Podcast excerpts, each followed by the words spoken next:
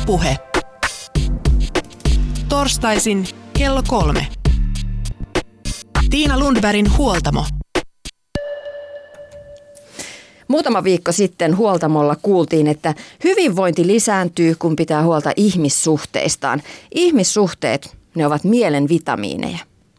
Tänään pureudutaan siihen, miten sukupolvien ketju voi tuottaa hyvää kaikille osapuolille, niin lapsille, heidän vanhemmilleen kuin isovanhemmille. Mummot, vaarit, mummit, ukit ovat tärkeitä ihmisiä lapsen elämässä, mutta mikä on isovanhempien merkitys todella? Ja mikä heidän merkitys on esimerkiksi aikuisille lapsille? Kuinka paljon ristiriitoja esiintyy? Entä miten rakentaa toimivat suhteet eri sukupolvien välille, kun tuntuu, että muuri on monesti aika iso ja näkemykset poikkeavat toisistaan?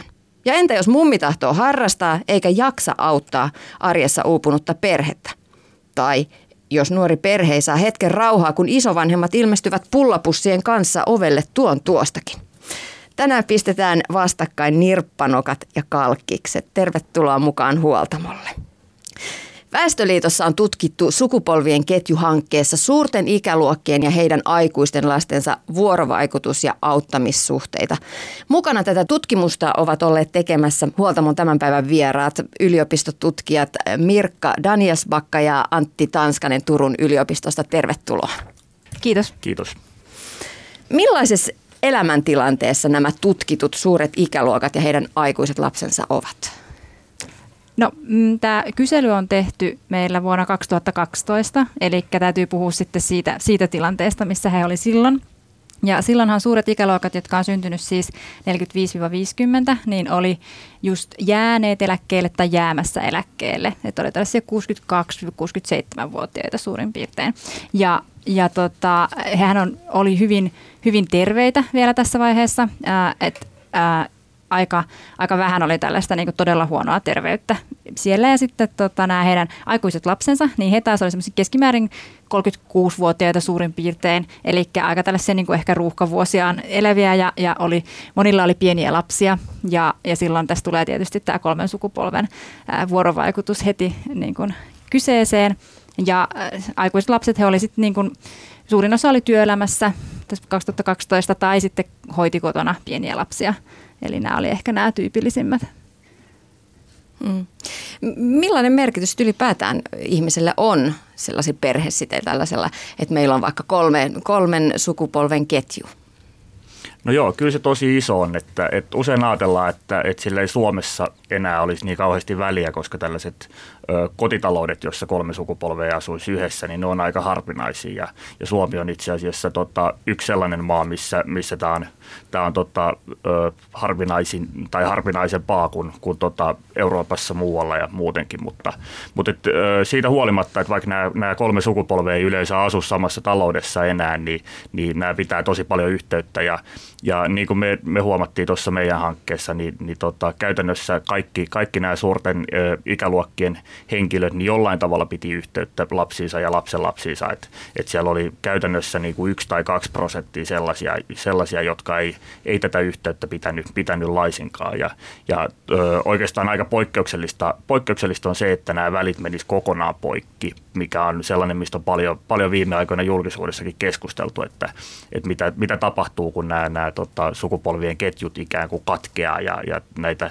näitä suhteita, suhteita ei enää pidetä yllä, mutta, mutta meidän tutkimuksen perusteella niin tämä on kuitenkin tosi poikkeuksellista, mikä, mikä tietysti on hyvä asia sitten poikkeuksista, vaan saadaan nostettua kaikista isoimmat otsikot. Kyllä joo, näin se, näin se usein on. Et, et, tota, ja tietysti sitä ei voi vähätellä, että silloin kun jollekin ihmiselle sellainen juttu tapahtuu, niin se on, se on iso asia, iso asia ja tota, merkittävä silloin, että et ei, se, ei sitä siinä mielessä voi, että jokainen yksittäinen tapauskin on siinä mielessä tärkeä, mutta, mutta, mutta voidaan sanoa, että ainakin näiden meidän, meidän tulosten mukaan niin onneksi tämä ei kovin yleistä kuitenkaan ole.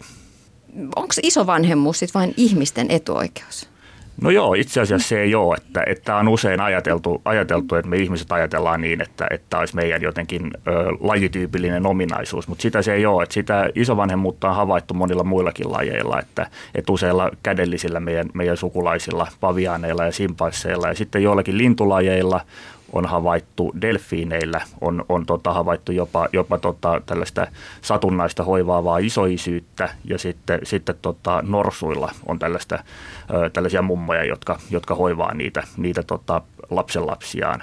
Mutta kyllä ihmisten isovanhemmuudessa on monta niin kuin sellaista uniikkia tai ainutlaatuista asiaa ja ehkä, ehkä kaksi keskeistä on se, että, että se isovanhemmuus on niin säännöllistä, eli, eli muilla lajeilla se, se saattaa olla enemmän sellaista tilannesidonnaista ja ne, ja ne tota, mummot yleensä tulee, tulee silloin paikalle, kun, kun tota, on joku hätä tai sitä, sitä tarvitaan paljon enemmän, mutta, mutta ihmisillä tämä on tosi, tosi säännöllistä se isovanhemmuus, eli, eli kaikissa tunnetuissa yhteisöissä, yh, ihmisyhteisöissä tiedetään, että nämä isovanhemmat osallistuu tosi aktiivisesti, aktiivisesti tota, näiden lasten lasten ö, elämään. Ja sitten toinen, toinen kiinnostava on se, että, että nämä on usein, usein nämä äidinäidit, jotka on muilla, muilla lajeilla ne, jotka osallistuu siihen, siihen lasten lasten hoivaamiseen ja, ja tota, vaikka ihmisilläkin nämä äidinäidit on, on meidänkin tutkimuksien perusteella niin yleensä ne tärkeimmät isovanhemmat, niin, niin myöskin muut isovanhemmat ihmisillä tai ihmis, ihmisillä niin osallistuu paljon ja, ja nimenomaan tämä hoivaava isoisyys, mitä, mikä ihmisillä on todella yleistä, niin, niin se, on, se on aika poikke, poikkeuksellista niin kuin, niin kuin eläinkunnan mittakaavassa. Mutta eikö ihmisilläkin kuitenkin just nimenomaan ne äidinäidit ole se, se ehkä tärkein – hyvinvoinnin tae. Että jos on hoivaava äidinäiti, joka auttaa perhettä, niin silloin lapsetkin voivat paremmin. Joo, kyllä se näin on, että, että ne äidinäidit on yleensä ne, jotka, jotka eniten siihen, siihen tota lapsenlapseen sit sen elämään osallistuu ja hoitaa eniten ja tukee niin kuin taloudellisesti ja muutenkin. muutenkin mutta, mutta se, että, että ihmisillä se ei jää pelkästään siihen äidinäitiin, vaan myöskin nämä nämä muut, muut isovanhemmat niin, niin osallistuu tosi aktiivisesti myöskin. Ja tässä on tietysti myöskin aika paljon tällaista kulttuurista vaihtelua, eli, eli on sellaisia maita, missä, missä eletään tällaisissa niin kuin enemmän miesvaltaisissa yhteisöissä, joissa tota, sitten naiset muuttaa, muuttaa sinne miehen sukuun tai suvun lähelle asumaan, asumaan silloin, kun mennään naimisiin. Ja silloin nämä, nämä isäpuoleiset isovanhemmat on, on usein ne, jotka on lähellä ja sitten ne myöskin on niitä läheisimpiä. Joo, ja tämä, nimenomaan tämä, että me tiedetään, että äidinäiti on se, joka yleensä hoitaa eniten lastenlasta, joka, äh, jonka myös niin kuin lapsen lapset usein kokee läheisimmäksi, osittain siitä johtuen, että hän on eniten paikalla. Mutta tota, sehän on, että et me tiedetään, että tämä on niin kuin tavallaan, että et sillä on suurin rooli, mutta jos mietitään lapsen hyvinvointia, niin totta kai niin kuin kaikki muutkin isovanhemmat voi niin kuin kontribuoida tavallaan siihen, että se äidin äidin niin sanotusti hallitseva rooli johtuu osittain siitä, että hän on se, joka on siinä eniten. Ja tietysti tämä, että että, että hän on myös se tavallaan sille vanhempi, niin kuin tälle välisukupolvelle se, äh, se, ketä useimmiten pyydetään hoitajaksi. Eli se siis niin kuin liittyy tavallaan jokaiseen niin kuin näihin perhesukupolveen, että niihin isovanhempiin, vanhempiin ja lapsiin. Että se niin kuin kaikki tavallaan tukee sitä äidin äidin roolia, mutta, mutta tietysti sit siinä tapauksessa ää, että et jos joku muu isovanhemmista on paljon läsnä, siis isänäiti tai joku isoisistä, niin toki hän voi olla aivan yhtä niin kuin tärkeä ja, ja tavallaan niin sanotusti paikata sen, myös sen äidin äidin roolin. Mutta mistähän se johtuu se, että se äidin äiti nimenomaan on tärkeä? Vaikka joskus puhutaan, että äidin ja pojan suhdehan se on se sellainen hirveän tiivis ja näin edespäin. Mutta että ilmeisesti äidit ja tyttäret vetää yhtä köyttä myös.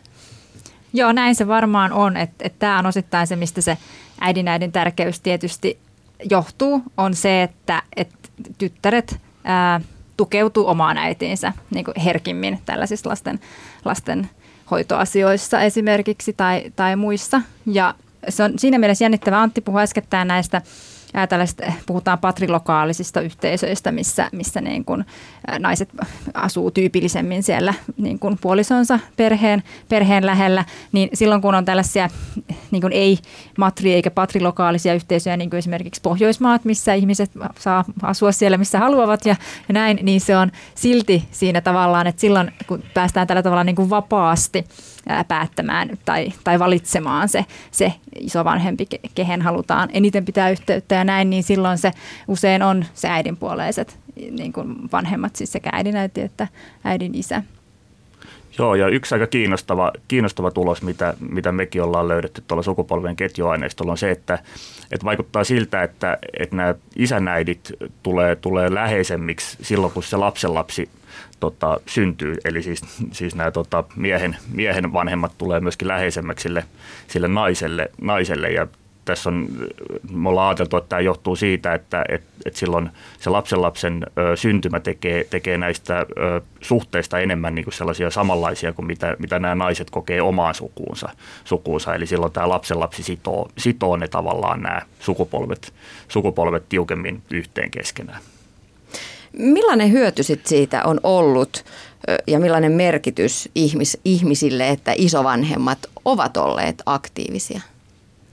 No joo, siitä on aika paljon ollut hyötyä. Et, et jos katsotaan vanhempien näkökulmasta, niin siitä, siitä löytyy todistusaineistoa, että et nämä, tota, henkilöt, jotka on saanut isovanhemmilta sitä apua, niin ne todennäköisemmin hankkii, hankkii itse lapsia, lapsia. Ja sitten toisaalta lastenlasten näkökulmasta niin on havaittu se, että, että nämä, nämä lapsenlapset, jotka viettää paljon aikaa isovanhempiensa kanssa, niin ne saa, ne saa parempia tota, tuloksia tällaisissa niin kuin kognitiivisissa testeissä, niiden koulumenestys on parempi ja niillä on vähemmän tällaisia emotionaalisia ja käyttäytymisperäisiä ongelmia. Että, että tässä vaikuttaisi, vaikuttaisi siltä, että, että näillä isovanhemmilla voisi olla tällainen suojaava, suojaava vaikutus, mutta yksi asia, mikä näissä tutkimuksissa on, että, että tosi vähän on käytetty sellaisia pitkittäisaineistoja, joissa tutkittaisiin tietyn yhden ihmisen sisällä, mitä, mitä tapahtuu, jos nämä isovanhemmat auttaa tai ei auta. Ja, eli käytännössä tämä voi olla sekin, että, että on kaksi ryhmää, joissa, joissa tota, jotka tavallaan siitä isovanhempien avusta huolimatta, niin nämä, nämä tota,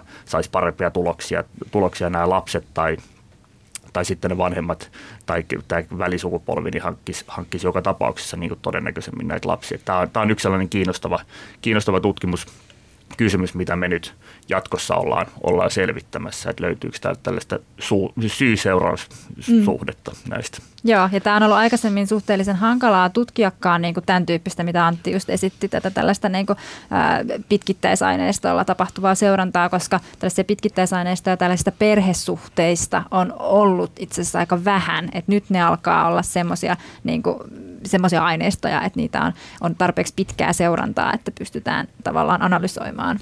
Et, et se on ollut semmoinen niin kuin yksi, yksi puute, minkä takia niin kuin nämä tutkimukset on usein tällä hetkellä, mitä meillä on tiedossa, niin on rajoittuneet tällaisiin niin sanottuihin poikkileikkausaineistoihin, jotka on siis vain yhdeltä ajan hetkeltä tai maksimissaan kahdelta, mutta niin, onko nyt tutkimuksessa havaittu, havaittu tai herätty huomaamaan se, että itse asiassa se ei olekaan vaan se vanhempien ja lapsen suhde, jota kannattaa tutkia, mm. vaan se on oikeasti se koko suku, joka kasvattaa myös ne sisarukset? Mm. Joo, kyllä se on ihan näin, että, että tässä on selkeästi, selkeästi on tällainen buumi meneillään tutkimuksessa, missä, missä käsitellään nimenomaan näitä kolmen sukupolven suhteita. Että, että se on tota, muutama vuosikymmen sitten niin tutkittiin käytännössä, käytännössä tota, pelkästään näitä vanhempien ja lasten, lasten välisiä suhteita ja, ja vielä enemmän niin kuin äidin ja lapsen välistä suhdetta. Et sitten se isä, isä havaittiin jossain vaiheessa, että hei, täällä on tämmöinenkin henkilö ja, ja nyt sitten sen jälkeen on huomattu, että nämä isovanhemmatkin on olemassa. Ja, ja et, et, tässä mielessä joo, se näkökulma on laajentunut aika paljon, paljon viime aikoina kyllä. Joo. Ja osittain tähän tietysti liittyy se, että koska niin kuin ihmisten elinikä pitenee ja isovanhemmat on pidemmän aikaa lastenlastensa kanssa ja, ja just tämä, että isovanhemmat on myös paljon terveempiä ja e, niin kuin tällaisia aktiivisempia, niin se, se aiheuttaa myös tietysti sitä, että se kiinnostus niin kuin herää tällaisia niin kuin, ää, pystysuoria niin kuin tällaisia sukulaissuhteita kohtaan, eikä enää niinkään välttämättä sit sitä semmoista laajennet, niin kuin, tälleen vaakasuorassa laajenevaa perhettä Joo. kohtaan. Joo, ja mm. yksi tota, myöskin mun mielestä aika kiinnostava juttu, mikä tähän liittyy. Eli, eli ihmisillä tietysti tämä kiinnostus näitä isovanhempia kohtaan liittyy tähän elinien mm. ö, kasvuun, kasvuun, mutta se on sitten saanut aikaa myöskin sen, että et sitten ollaan kiinnostuttu myöskin isovanhem, isovanhemmuudesta muilla, muilla eläinlajeilla, niin kuin oli tuossa aikaisemmin puhetta. Ja et, et, et sitäkin tutkimusta koko ajan tehdään enemmän, että et tutkitaan, että et kuinka yleistä tämä itse asiassa tämä isovanhemmuus on eläinkunnassa ja, mm. ja siitä saadaan jatkuvasti niin kuin uutta kiinnostavaa tietoa Joo. myös. Joo, tai nimenomaan hoivaava isovanhemmuus. Eli se on niinku se juttu, että, että tietysti tavallaan monen suku, monta sukupolvea on samaan aikaan elossa eläimilläkin vielä enemmän kuin ihmisillä, mutta se, että, että ne isovanhemmat oikeasti osallistuisi niiden jälkeläisten hoivaan niin kuin tavallaan sen yhden sukupolven yli vielä, niin se on se, mitä nyt selvitellään paljon. Kyllä. Ylepuhe. Tiina Lundbergin huoltamo. Huoltamolla puhutaan tänään sukupolvien ketjuista. Vieraana ovat tutkijat Mirkka Danjasbakka ja Antti Tanskanen. Kuinka paljon isovanhemmat sitten auttavat lapsia, lapsia, joilla on perheitä, tai sitten toisinpäin? No joo, kyllä se, kyllä se tosi iso, iso, tota, iso se apu on ja, ja niin kuin mainittiin tuossa aikaisemmin jo, että, että käytännössä, käytännössä ne isovanhemmat, jotka ei millään tavalla auttaisi tai osallistuisi, niin niitä on todella, todella niin kuin vähän vähän. Ja me laskettiin tuon 2012 kyselyn pohjalta, että se on noin 550 miljoonaa euroa olisi se taloudellinen arvo, mitä nämä isovanhemmat pelkästään lastenhoitoapuna antaa. Ja sitten tämän, tämän päälle tulee kaikki, kaikki muu tietysti taloudellinen apu ja, ja kaikki käytännön apu. Et, et kyllä se, kyllä se niin kuin on myöskin tavallaan siellä on myöskin tällaista niin kuin kansantaloudellista merkitystä sillä, sillä isovanhempien panostuksella.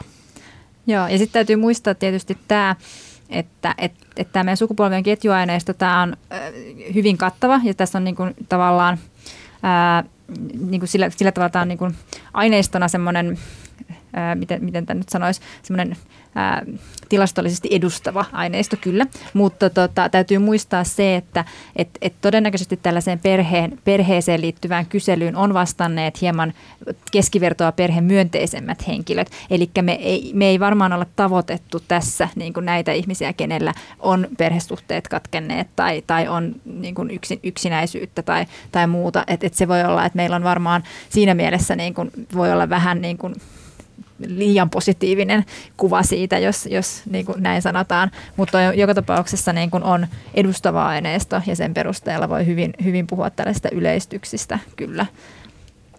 Joo, ja tämä liittyy yleisemminkin näihin mm. kyselyihin, että siinä on, siinä on aina, aina se ongelma, että, että niitä, joilla menee, menee kaikki huonoiten, niin niitä on yleensä, yleensä vaikea tavoittaa, että, että se, on, se on hyvä pointti ja pitää aina muistaa, muistaa kun näitä tuloksiakin lukee.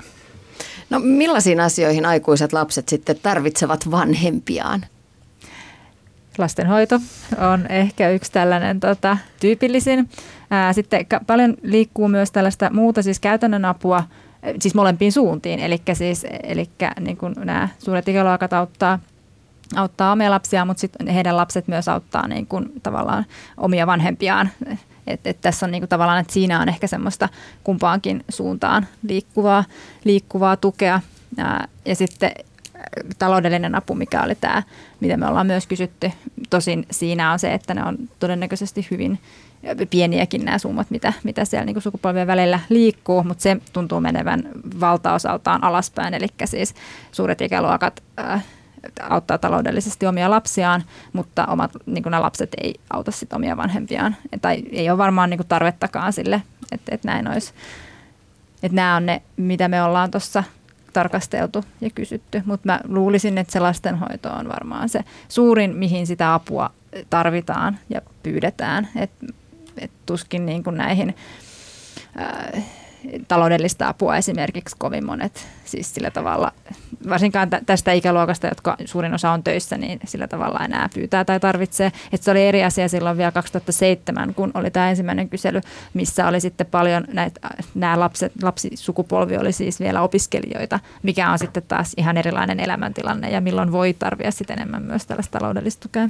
Joo, ja kyllä, ja vaikka tota, vaikka sitä apua liikkuu tietysti, tietysti molempiin suuntiin, niin kyllä se, kyllä se meidän niin kuin yksi pää, päätutkimustulos ja huomio tässä on ollut se, että, että kyllä se painottuu vahvasti niin kuin sukupolvien ketjussa alaspäin. Eli, eli vanhemmat sukupolvet auttaa, auttaa enemmän nuorempia kuin, kuin toiseen suuntaan. Ja, ja tämä on ö, myöskin nimenomaan tämä taloudellinen tuki, josta, josta mainittiin äsken, niin, niin siinä se kiinnostava, että, että vaikka nämä suurten ikäluokkien omat vanhemmat, jotka kyselyhetkellä oli jo tosi iäkkäitä, että, että sellaisia 85-90-vuotiaita usein ja tota, pienituloisia ja näin, niin, niin heille sitä taloudellista tukea ei siltikään mennyt, mutta niille omille lapsille, joille, jotka kuitenkin tuli, tuli aika hyvin toimeen jo, niin sitä meni, meni tosi paljonkin sitä taloudellista tukea. Et, et kyllä tässä sellaisia tiettyjä painotus, painotusseroja on ja, ja tähän varmaan liittyy aika paljon sellaiset kulttuuriset tekijätkin, että et, tota, että Suomessa noin vanhemmat sukupolvet niin ei välttämättä ole, ole kovin halukkaita myöskään ottamaan niiltä lapsilta tukea vastaan. Että et se ajatuskin on niin, että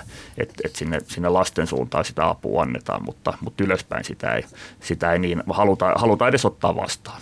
Ja toinen asia, mikä siihen liittyy, on tietysti hyvinvointivaltion tyyppi. Et siis tämä on havaittu näissä tällaisissa vertailevissa tutkimuksissa, että Pohjoismaissa ää, on, on tämä, että, että tätä tukea, niin taloudellista tukea tai muuta tukea ei sinne ylöspäin, niin sitä ei tarvitse tavallaan antaa. Että, että siis siinä on se, että kuitenkin on, on eläkejärjestelmät ja muut, että, että, että Suomi on siinä mielessä niin kuin kuitenkin tällainen niin sanotun vahvan hyvinvointivaltion maa. Ja sitten taas Etelä-Euroopassa esimerkiksi, missä nämä julkiset tuet on paljon heikompia, niin siellä on sitten tota, paljon enemmän niin kuin lapset joutuu auttamaan ja heillä on niin kuin velvollisuuskin auttaa omia vanhempiaan myös niin kuin taloudellisesti. No millaisia ristiriitoja on yleisimmin vanhempien ja, heidän, ja sitten isovanhempien välillä, jos puhutaan näillä termeillä? Joo, no yksi, yksi selkeä liittyy tuohon, mistä, mistä on puhuttu, että lastenhoidosta, että se on, se on sellainen, tai lasten kasvatukseen liittyvistä, että siinä on aika paljon näkemyseroja, eroja, tota, mutta sitten sit sellainen aika kiinnostava, mitä me ollaan havaittu, havaittu myöskin, niin on se, että, että miten nämä aikuiset lapset kokee aikuisenakin, että, että, tota, että, että se, miten se van, vanhempien epätasapuolinen kohtelu, kohtelu, mitä he ovat itse kokeneet, niin miten se vaikuttaa sitten heidän, heidän suhteisiinsa sekä niin vanhempiin ja sitten myöskin sisaruksiinsa. Ja, ja että tota, et siinä on ehkä, ehkä sellainen, mikä, mikä meillekin oli oikeastaan vähän yllätys, kun me, kun me noit, tota, tutkimusta tästä aiheesta tehtiin, että, että kuinka, kuinka paljon, paljon se koettu, koettu tota epätasapuolinen kohtelu, mitä vanhemmilta on saatu, niin, niin vaikuttaa näihin. Ja, ja siellä oli muutamia aika hyviä, hyviä tota, kuvauksia siitä, että, että mi, miten tämä epätasapuolinen kohtelu ilmenee. Että, että yksi tällainen oli muun muassa, että tota, yksi, yksi tota, nainen vastasi, että, että yhtenä jouluna niin hän sai tota, lahjaksi sukat ja sitten veli sai kesämökin. Että, ja ja tota, tästä voisi päätellä, että, että ei se välttämättä ihan kovin tasapuolisesti mennyt. Joo, joo ja tämä on tota, ja tämä oli tosi, tosi kiinnostava tulos tämä, että havaittiin, että se kuinka paljon se vaikutti sisarusten, niin kuin aikuisena sisarusten välisiin suhteisiin. Tämä, että jos he oli, tämähän oli se, että, että tämä esimerkki tässä, niin kuin kaikki voi miettiä, että oliko tämä nyt tasapuolista vai epätasapuolista kohtelua, mutta siis se meidän kysymys oli siinä se, että oletko kokenut, että, että vanhemmat on kohdelleet. Eli siis me ei välttämättä tiedetä, että onko vanhemmat kohdelleet vai onko siitä jäänyt vaan semmoinen kokemus tälle henkilölle. Että siinä on niin tietysti nämä subjektiiviset näkemykset, mutta että sillä oli ihan selkeä, selkeä yhteys tähän sisarusten välisiin suhteisiin. Ja sitten tämä, niin mitä ristiriitoja sitten näiden vanhempien ja isovanhempien välillä on, niin sitä me ei olla, äh, meillä ei ole semmoista tuosta on ollut sellaista kysymystä, tarkkaa kysymystä siitä, että, että mitä kaikkea nämä ristiriidat tavallaan sisältää. Että me ollaan kysytty ristiriidoista ja me to, todennäköisesti nämä tarkoittaa semmoisia hyvin, koska ne oli todella todella yleisiä, siis 90, 80 tai 90 prosentilla oli oman äitinsä kanssa esimerkiksi ristiriitoja, eli siis nämä on tällaisia ihan normaaliin arkeen liittyviä. Jos pidetään yhteyttä, niin silloin on aina jotain pientä kränää, mutta, tota, mutta se oli tosiaan jännittävä tulos tämä, että, että silloin jos on lapsia, niin silloin nämä ristiriidat on paljon yleisempiä appivanhempien kanssa kuin silloin, jos ei ole lapsia. Eli jollain tapaa ne liittyy myös lapsiin todennäköisesti. Ja sitten varsinkin, jos Anoppi on hoitanut lapsen lapsia, niin tota, silloin Miniä ja Anopin välillä on enemmän ristiriitoja. Et siinä on varmaan joku yhteys sitten tähän niin kuin lasten, lasten kasvatuksellisiin asioihin tai johonkin muihin. Niin, tai sitten se tulee vaan siitä, että ollaan mm. läheisempiä ja silloin niitä tulee, niin. kun että jos ollaan oikein kaukana mm. toisistaan, mm. niin ethän sä riitele mm. sellaisena nopin kanssa, jota mm. ei tarvitse nähdä kuin kerran vuodessa. Mm. Aivan, tämä on varmaan yksi Kyllä, mutta kyllä tässä oli myöskin sit se, että, että nämä tulokset myöskin säilyi sitten, että, että me otettiin huomioon näissä, näissä tämä yhteydenpidon yleisyys ja, ja tämä koettu läheisyys. Mm. Ja silti nämä tulokset, tulokset säilyivät. Että se, että se ei pelkästään selitys sillä, että, että mm. ollaan enemmän vain yhteyksissä, että, mm. että, että siellä on jotain, jotain muutakin. Mm. Ylepuhe. Tiina Lundbergin huoltamo.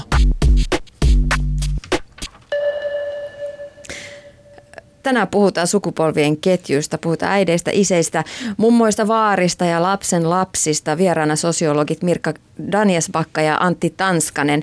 Mummoista vaareista on tänä päivänä moneksi. Heidän kanssa mökkeillään, leivotaan, käydään harrastuksissa, leikitään, pelataan lautapelejä.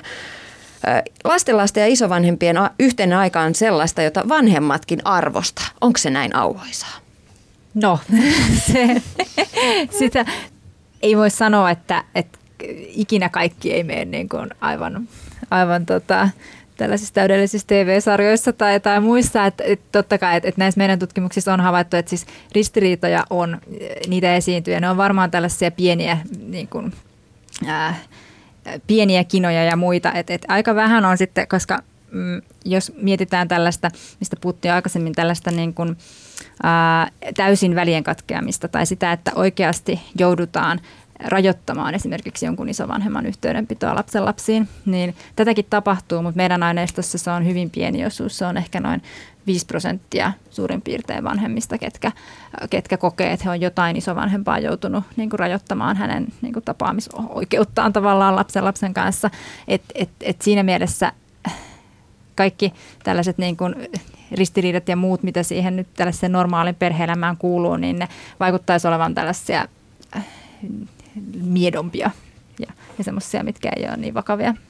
Kyllä joo, ja se on, se on tietysti ihan selvää, että, että, että tota, kaikkeen ihmiselämään niin, niin liittyy myöskin tällaisia konflikteja, että ei, ei, se, ei se varmaan missään niin kuin ihmissuhteessa mene niin, että, että kaikki menisi aina vaan, vaan tota, tosi kivasti ja hyvin vaan. Että, että kyllä niin kuin, ja sitä voi ajatella myöskin niin, että, että, se, on tota, että se on jollain tavalla – tavalla tota, kertoo siitä, että se suhde on tasapainoinen, jos siinä, siinä uskalletaan esittää omia mielipiteitä ja olla, ollakin eri mieltä toisten kanssa. Että et, et tämä on, tää on ehkä se, se juttu tässä. Ja, mutta tosiaan, tosiaan niin kuin oli, oli maininta, niin, niin tota, sellaista, että, että jotain tosi vakavaa, vakavaa tapahtuisi ja välit menisi poikki, niin niitä tapauksia, tapauksia tuntuu kuitenkin olevan aika vähän. Mutta isovanhemmat on tänä päivänä terveempiä, he ovat menevämpiä kuin äh, ehkä koskaan aiemmin. Siellä ei enää niin kuin viisikymppisenä tarjota kiikkustuolia lahjaksi tai kävelykeppiä. Millaista ristiriitaa se sitten ehkä aiheuttaa näissä sukupolvien ketjuissa, että vanhemmat on ehkä pidempään vielä työelämässä ja, ja, ja heillä on omat menonsa. Ei mummo ehkä olekaan automaattisesti se lastenhoitaja, koska hänen täytyy käydä vaikka tansseissa. Joo, näinhän sitä on niin aika paljon ajateltu, että, että esimerkiksi nimenomaan suuret ikäluokat, jotka on muutenkin ollut aina jokaisessa ikävaiheessaan tällainen tietynlainen murrossukupolvi, murrossukupolvi joka on sitten aina muuttanut jollain tavalla sitä, sitä äh, ikä, ikävaiheen niin kuin tyyliä, niin ehkä tämä isovanhemmuuskin muuttuu jonkin verran nyt just tästä syystä, että isovanhemmat on nuorempia ja, tai siis par, niin kuin paremmassa kunnossa ja on niin kuin tällaisia menevämpiä, ainakin osa heistä.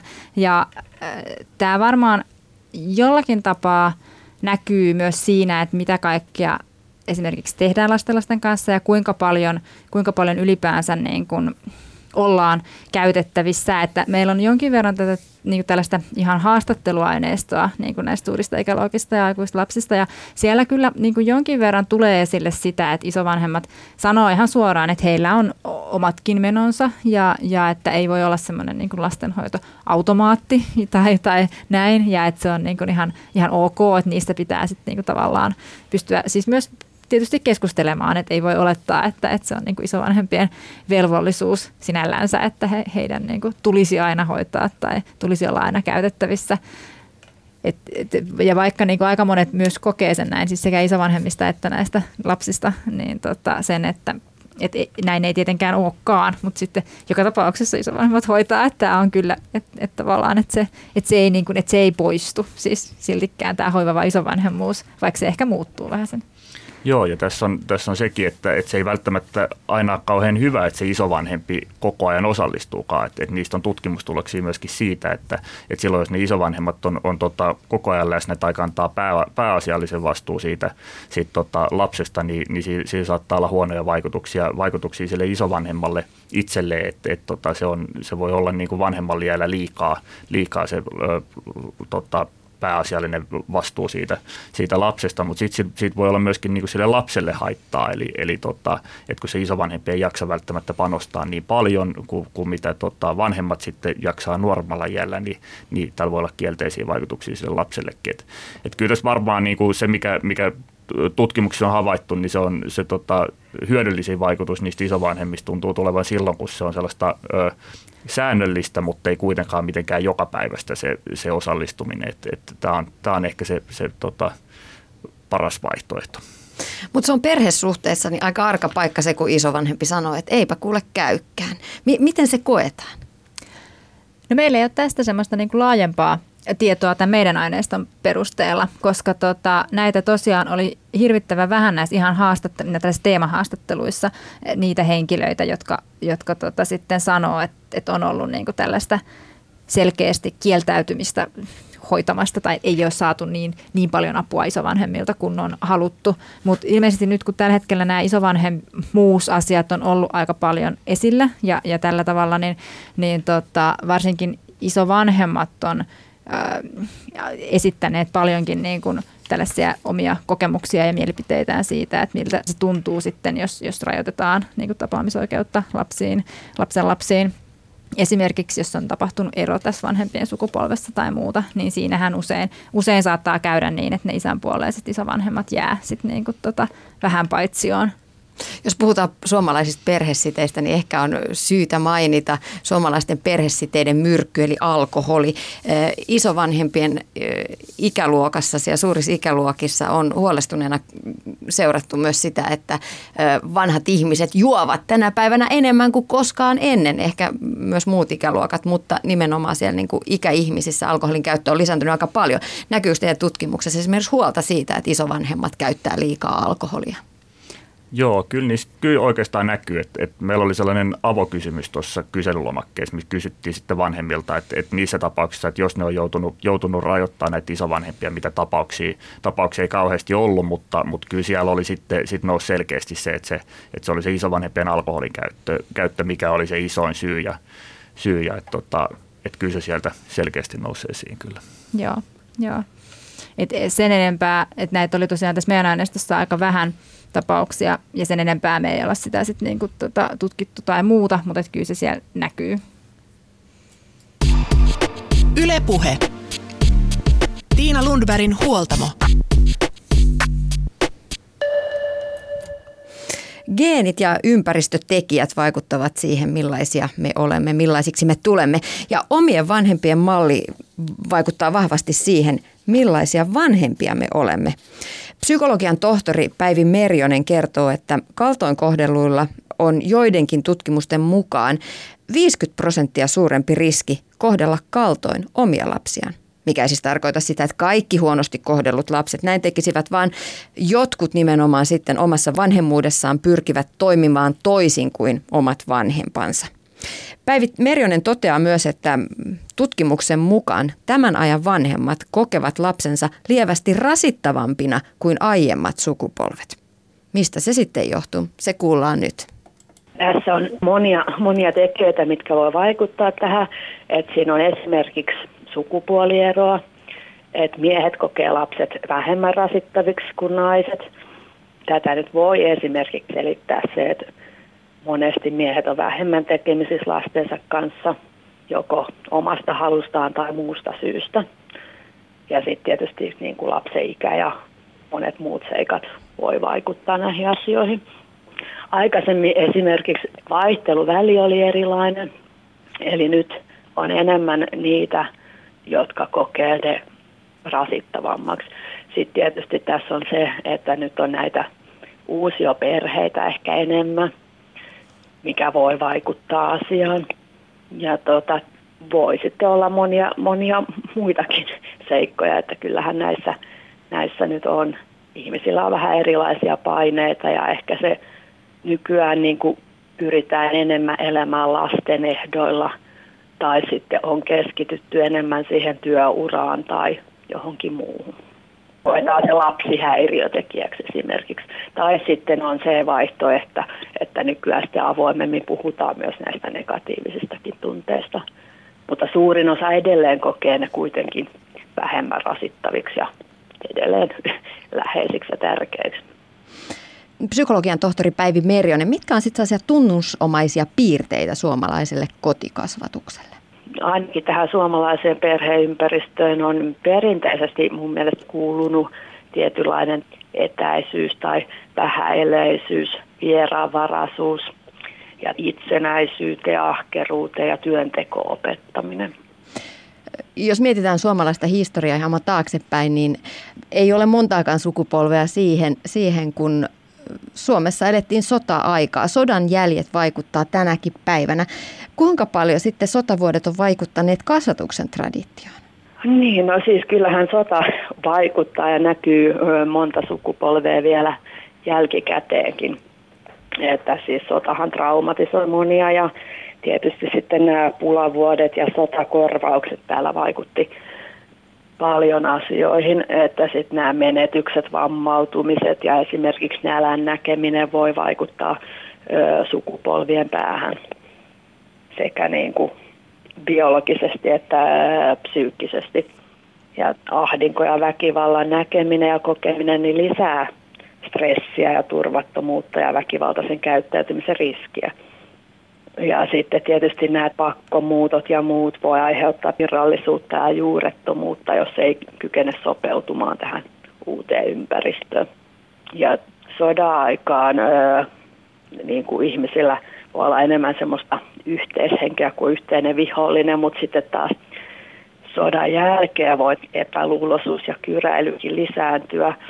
Että nämä sodan jälkeen syntyneet suuret ikäluokat on voinut kärsiä tällaisista asioista. Ja kyllä ne jäljet näkyy edelleen silloin niin kuin sotakorvausaikaankin ja sota-aikaan, niin kyllä siihen säästäväisyyteen ja ahkeruuteen kasvatti. On toisaalta sanottu, että jokainen sulkupolvi tekee omat virheensä kasvatuksessa, mutta ne virheet on eri virheitä sukupolvesta toiseen. Millaisia aiheita vastaan tämän päivän vanhemmat pyrkivät taistelemaan? Mitä he haluavat muuttaa? No yleensä nämä vanhemmat haluavat lapsilleen paremmat olot kuin itselleen.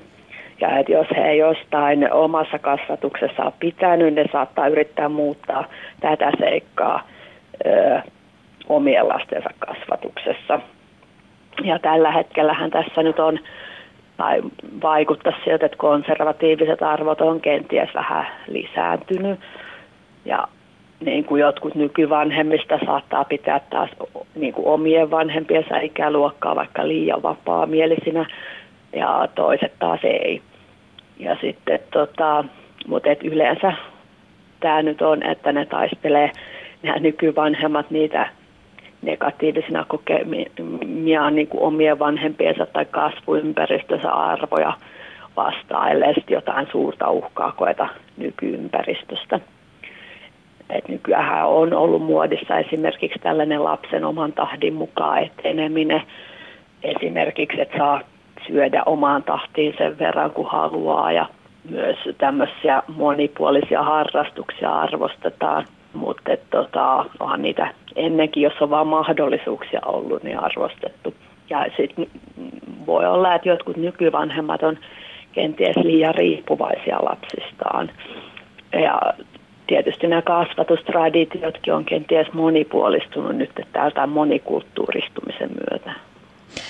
Vanhemmat pyrkivät ja haluavat lapsilleen hyvää, ehkä muuttamaan omaa kasvatustapaansa edellisistä sukupolvista, mutta kuinka helppoa oikeasti on muuttaa kasvatustraditiota, koska aika paljon tapahtuu tiedostamatta?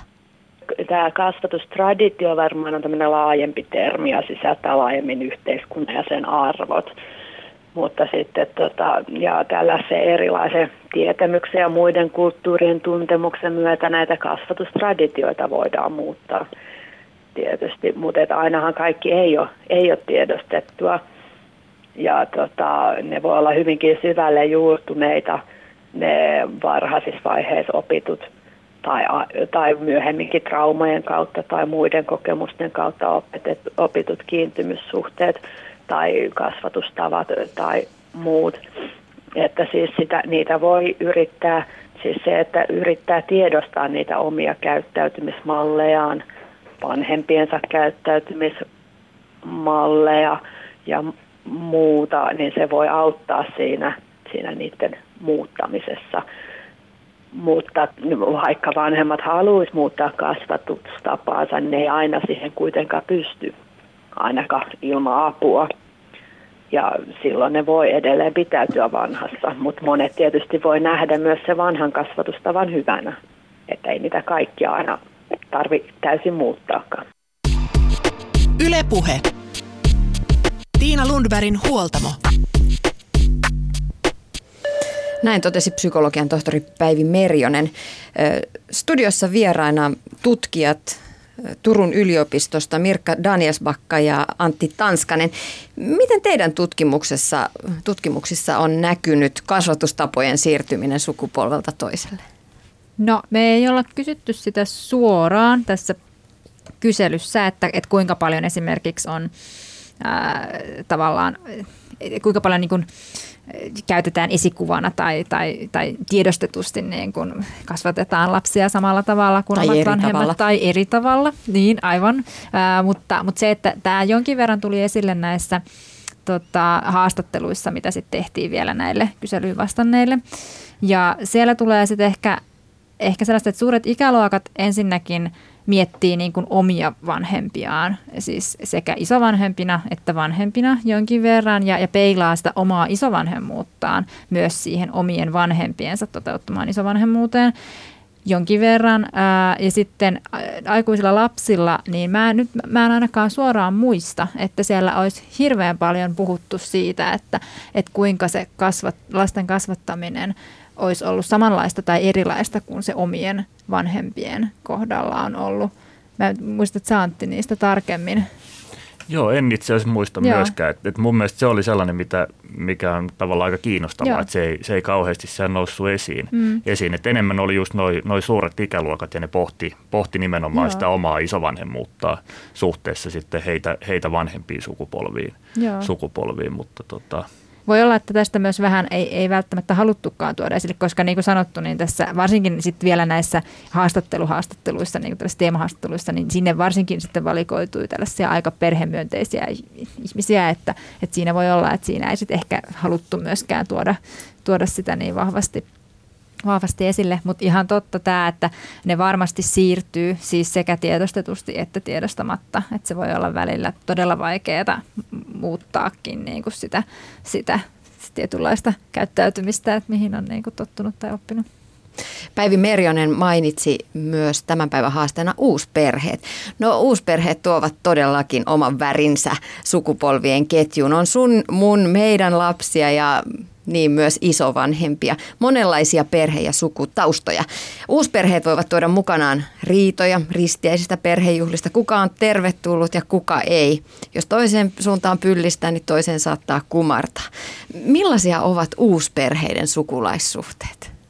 No joo, kyllä se mitä, mitä me ollaan havaittu, niin, niin kyllä, se, kyllä se tuo niin kuin haasteita, haasteita ö, niihin suhteisiin ja, ja se varmaan mitä, mitä tota, ö, kaikkien niin kuin uusperheen vanhempien tulisi miettiä aika paljon on se, että et, et sitä nimenomaan sitä, tota, että se kohtelu olisi tasapuolista, tasapuolista niitä kaikkia lapsia, lapsia kohtaan. Että se, mikä, mikä me tuossa tutkimuksessa ollaan huomattu, niin siellä selkeästi kyllä, kyllä on, näkyy sitä, että, että sitä omaa, omaa lasta yleensä, yleensä sit suositaan, suositaan kuitenkin. Ja tämä on varmaan sellainen aika tiedostamaton, että, että tota, että et ei ne vanhemmat varmaan sitä tahalleen tee tai ajattele, ajattele itse edes tekevänsä niin, niin mutta, mutta kyllä se tuolta, tuolta selkeästi ilmenee. Tämä on ehkä yksi sellainen, sellainen mihin tota, minkä tied, kun tiedostaa, niin sitten voi, voi niin koittaa sitä omaa, omaa käyttäytymistään myöskin muuttaa vähän. Ja sitten toinen seikka, mikä niin kuin liittyy tietysti näihin uusperheisiin, on isovanhempien näkökulmasta se, että sitten jos on esimerkiksi tilanne, missä vanhemmat on eronneet ää, ja sitten heillä on niin kuin, tota, uudet puolisot, niin sitten näitä isovanhempiahan tulee niin kuin sit sinne jo kahdeksan kappaletta, kun on nämä, niin kuin nämä uusien, uusien puolisoiden vanhemmat mukana myös, ja sitten tavallaan ne isovanhempien koditkin niin kuin haja, hajaantuu, niin sitten tässä voi tapahtuu semmoinen hajantumisvaikutus, eli sitten ne isovanhemmat ei aina pääse olemaan niin paljon sen lapsen kanssa, kun he haluaisivat. Tämä oli semmoinen, mikä välillä nousi esille, että sitten kun niitä, niitä uusia niin kuin mummuloita ja, ja vaari, vaariloita on niin kuin useampia, niin sitten ei ehitä käydäkään kaikissa. Mm. Mutta suuret ikäluokat on ikään kuin sellainen ensimmäinen niin sanottu eronneiden sukupolvi. Millaisia haasteita se tuo, että isovanhemmatkin on eronneet? Joo, tämä on niinku kans, joo, tää on totta, että suuret ikäluokat tosiaan, että siellä niitä on selkeästi enemmän kuin heidän vanhem, vanhempiensa sukupolvessa. näitä eroja ja, ja kyllä se siltä näyttää, että se tuo erityisesti näille isoisille – niin heidän, heidän suhteensa heikkenee lapsenlapsiin. Et se oli aika dramaattinen, kun me verrattiin näitä, näitä henkilöitä keskenään siis just tämän niin kuin siviilisäädyn mukaisesti, että onko, onko isovanhempi naimisissa sen puolison kanssa, joka, jonka kanssa on niin kuin yhteisiä lapsenlapsia, vai onko hän eronnut, onko hän leski tai onko hän mennyt uudelleen naimisiin, eronnut ja mennyt uudelleen naimisiin, niin isoisillä oli aika dramaattinen pudotus siinä sekä niin kuin yhteydenpidossa lapsen lapseen että lasten lasten hoitamisessa silloin, jos hän oli eronnut tai mennyt uudelleen naimisiin. Eli jos se ei ollut tämän niin kuin isoäidin kanssa, sen, joka on sen lapsen lapsen isoäiti, niin sen kanssa naimisissa, niin silloin, tai niin kuin yhdessä, niin silloin se heikkeni se, se yhteydenpito ja se lasten lasten hoitaminen. Miten sitä sidettä voi tukea? Niin, se on, niin. se on hyvä niin. kysymys, että, että se on varmaan niin kuin, niin kuin jokaisessa perheessä tavallaan, tavallaan pitäisi, pitäisi miettiä sitä, että ettei, tota, ettei niin kuin tässä puhuttiin just niin, ettei nimenomaan niitä isoisiä sitten, sitten tiputeta, tiputeta pois sieltä, että, että tässä tutkimuksessa me havaittiin, että, että, että, että tota, isoäitien osallistumiseen ja sillä eroamisella ei käytännössä ollut, ollut lainkaan vaikutusta, että, että se oli nimenomaan nämä, nämä isoisät, jotka – jotka sitten saattoi, tai joko vähensi, vähensi sitä yhteyttä tosi paljon, tai sitten saattoi katketa kokonaan, kokonaan se yhteydenpito. Et tämä on ehkä myös sellainen, sellainen juttu, että, että jos sen tiedostaa, tiedostaa että, että niillä isoisillä on paljon kovempi riski siihen, että se, että se suhde tota, heikkenee tai, tai katkee kokonaan, niin, niin siinä vaiheessa, että jos näitä eroja tapahtuu, niin jos sen silloin huomioi, niin, niin sille ehkä voidaan sitten sit jotain paremmin tehdä ja, ja tiedostetummin ottaa ne, ottaa ne isoiset sitten mukaan kanssa vielä. Mm. Ja tämähän on se, että me ei tiedetä nyt, että kenen aloitteesta se väheneminen tavallaan tapahtuu. Että onko se semmoinen, mikä vaan tapahtuu vai onko se sitten niin, että nämä isoiset itse niin jotenkin tavallaan vetäytyy. Ja kyllähän tässä nyt näyttäisi vähän myös se, että jos he on menneet uudelleen naimisiin, niin silloin voi olla, että se uuden vaimon niin kuin, suku sitten taas vetää, kun usein tässä on tämä, että usein miehet tulee sinne naisen sukuun jollain tavalla, tavalla niin kuin lähentyy ja, ja on enemmän yhteydessä sitten sen kanssa, niin tässä voi olla kanssa tämä tapaus, mutta kaikkein niin kuin, huonoimmassa asemassahan tietysti on nämä eronneet yksin asuvat isoisät, että et se voi olla niin kuin se kaikkein, kaikkein niin kuin riskialttein ryhmä. Et meillä oli sen verran vähän näitä leskeytyneitä kuitenkin vielä tässä suurten ikäluokkien aineistossa, että siinä on tavallaan, että me ei voida ihan tarkalleen sanoa, että kuinka, kuinka isoja eroja siinä tulee, mutta näyttäisi siihen suuntaan menevän, että tämä leskeytyminen ei sit ole niin paha asia niin kuin tota, näiden isovanhempien lastenlapsisuhteelle. Tietysti siinä on sitten se, että sitten on enää se niin kuin yksi siitä pariskunnasta olemassa, jolloin sitten varmaan nämä perhe, perhe, tiiviit perhesuhteet tietysti sitten auttaa sitä, että pääsee niin kuin tavallaan yli siitä menetyksestä ja muuta, niin se, se on tietysti hyvä, hyvä asia, että jos näin on, että se ei niin kuin tavallaan sit sulje heitä niin kuin vielä, vielä niin kuin yksi, yksinäisemmäksi. Hmm.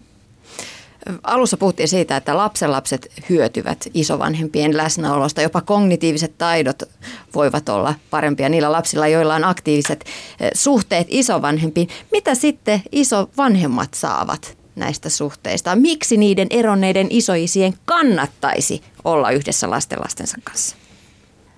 No joo, tämä on myös tämmöinen, mitä on nykyisin alettu tutkimaan, kun aikaisemmin tässä isovanhempi tutkimuksessa on ollut kiinnostuksen kohteena nimenomaan lasten lasten hyvinvointia, mitä niille lapsille tapahtuu ja näin, niin nyt on alettu ihan viime, viime vuosina enemmän tutkia sit sitä isovanhempia, että kuinka he voivat ja kuinka, kuinka paljon heille on hyötyä siitä sekä aktiivisesta isovanhemmuudesta että ylipäänsä siitä, että on isovanhempi. Ja siellä on tullut nyt, siitä on tehty sen verran vähän tutkimuksia, että on tullut vähän niin kuin ristiriitaisia tuloksia tai sellaisia, että ei oikein vielä ihan tarkkaan tiedetä, että, että mikä, mikä tämä niin kuin varsinainen vaikutus sitten on, mutta, mutta näyttää siltä, että varsinkin jos tämä lastenlasten kanssa aktiivisesti oleminen, eli siis hoitaminen tai, tai tällainen niin kuin muulla tavalla tukeminen, niin, niin se, jos on semmoista niin kuin, ää, tällaista ei liian, ei liian tiivistä, mutta ei liian heikkoakaan, eli semmoista niin keski, keskimäärin tapahtuvaa, ei liian kuormittavaa, niin silloin siitä on isovanhemmalle itselleenkin hyötyä. Ja, ja silloin isovanhemmat itsekin niin kuin voi, voi paremmin ja, ja tota, saattaa olla onnellisempia. On, onnellisuus on vaikea, koska se on yleensä semmoinen, mikä on ihmisillä aika stabiili riippumatta niin kuin kovin monista asioista, mutta, tota, mutta tämä, että siinä, siinä näyttäisi olevan kyllä vaikutuksia. Mutta siinä on just tämä, että sit jos se on liian kuormittavaa niin päivittäistä hoitoa tai muuta, niin silloin sillä on myös se niin kuin kävi ilmi, niin myös sille lapsen lapsellekin, niin myös isovanhemmalle itselleen, niin, niin tota, terveyttä huonontavia vaikutuksia. Ja samaten silloin, jos se suhde on kokonaan poikki, että jos sitä ei ole. Ylepuhe. Tiina Lundbergin huoltamo. Lopuksi vielä pari sanaa anopeista. Vieraana sosiologit Mirkka Daniasbakka ja Antti Tanskanen Turun yliopistosta. Perheen rakentaminen ja parisuhteen luominen merkitsee kahden eri perhekulttuurin yhteensovittamista. Kumman kasvuperheen tapa käsitellä erimielisyyksiä, viettää joulua tai juhannusta on oikein. Anoppivitsit on tunnettuja ja aika monet, varsinkin naiset, mollaavat anoppia. Mikä siellä anoppien ja miniöiden suhteessa oikein hiertää? Siellä voi tietysti olla, olla tosi monia asioita, asioita mitkä, mitkä tota, hiertää. Ja tämä kyllä ihan, ihan tota, pitää paikkansa, paikkansa nää, siinä mielessä tota, nämä kansan, kansan havainnot siitä, siitä että et kyllä ne niin anoppi suhteet suhteet tota, on usein tällaisia konfliktiherkkiä, että et siellä saattaa, saattaa näitä, näitä tota, kinoja olla – olla se, mihin viitattiin aikaisemminkin jo, että et, et sit, jos se lapsenlapsi tulee, niin, niin se on yksi sellainen, mikä, mikä sit lievittää niitä ja, ja tota, tekee näistä, näistä anoppi-miniasuhteistakin sit läheisempiä ja enemmän, enemmän myöskin sen kaltaisia, mitä tämä tyttären ja äidin välinen, välinen suhde on. Ei, ei yhtä läheisiä, mutta, mutta enemmän sen kaltaisia. Että.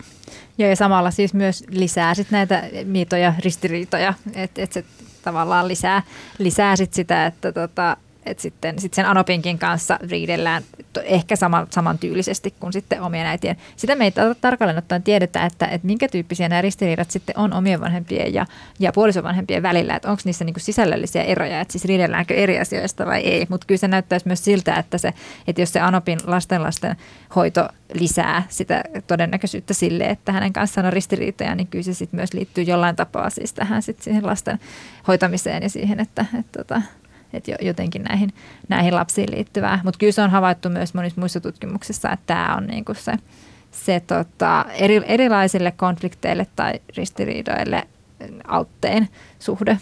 Joo, ja tässä on yksi sellainen, mitä on sit havaittu tällaisissa kansainvälisissä tutkimuksissa, että silloin jos se, jos se tota, tämän välisukupolven, eli, eli näiden, näiden tota, aikuisten lasten sukupolven polven edustajilla niin tota, tää, näiden parisuhde on hyvä, niin silloin, silloin niitä konflikteja on yleensä vähemmän sitten sit myöskin näiden tota, anop, anopin ja minioiden välillä. Et, et se, on, se on yksi sellainen, joka saattaa ehkäistä tätä. Joo, eli se liittyy myös siihen parisuhteeseen, se tavallaan ne ristiriidat sitten niin näihin tota, appivanhempiin. Ja sitten vielä sekin, että se, niin se suhde siihen appivanhempiin, niin se on suurempi määrittäjä sen niin kuin isovanhemman ja lapsenlapsen välisen hyvän, hyvä, väliselle hyvälle suhteelle kuin suhteet omiin vanhempiin.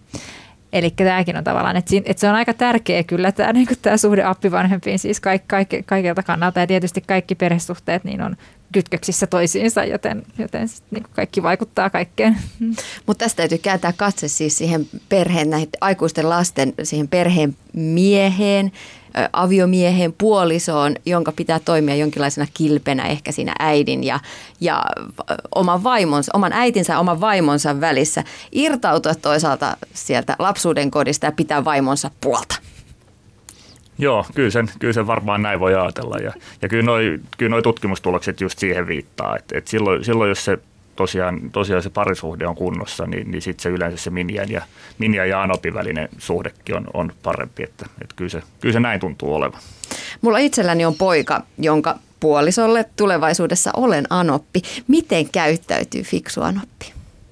Se on vaikea, vaikea ehkä, ehkä antaa mitään kovin yksityiskohtaisia ohjeita siihen, että, että tota, mutta varmaan se, että, että kannattaa ainakin, ainakin koittaa säilyttää hyvät, hyvät välit siihen omaan lapseen, niin se voi ehkä olla sellainen yksi, yksi hyvä lähtökohta. No loppuyhteenvetona voidaan varmasti todeta, että niin kuin kaikissa ihmissuhteissa myös sukupolvien ketjuissa ja perhesiteitä rakentaessa tärkeintä on erilaisuuden ymmärtäminen ja se, että ehkä mun oma näkökulma ei aina ole oikea. Onko sukupolvien ketjun rakentaminen ja, ja perhesiteiden säilyttäminen erilaisuuden sietämistä ja sitä, että oppii ymmärtämään toisenlaisiakin tapoja. No kyllä se, kyllä se takuulla näin on ja, ja se ei varmaan koske niin kuin pelkästään näitä sukulaissuhteita. Että se, se on varmaan niin kuin sellainen, mikä koskee kaikki, kaikki ihmissuhteita yhtä lailla. Että. Joo, ja sitten se kanssa täytyy muistaa, että, että ihminen on ollut niin kuin aina tällainen yhteisöllinen kasvattaja, eli nämä on myös hyvin luontaisia suhteita ihmiselle, eli, eli siis ne tavallaan tulee, tulee jo vähän niin kuin ajattelematta, ja, ja ne varmaan on myös läheisiä, siis vähän niin kuin ajattelematta nämä niin kuin lähisukuun, lähisukuun olevat suhteet, eli, eli sitä ei niin kuin myöskään me, me, meidän ei tarvitse välttämättä niin kuin liikaa problematisoida tai, tai edes niin kuin miettiä niitä, koska ne on hyvin luontaisia, luontaisia ja läheisiä sosiaalisia suhteita ihmiselle. Ja kun toisaalta sit muistetaan, että monet tutkimukset kertovat, että toisten ihmisten auttaminen lisää onnellisuutta, niin pidetään huolta perhesiteistä. Kiitos Mirkka Danielsbakka ja Antti Tanskanen vierailusta. Kiitos. Kiitos. Ylepuhe. Torstaisin kello kolme. Tiina Lundbergin huoltamo.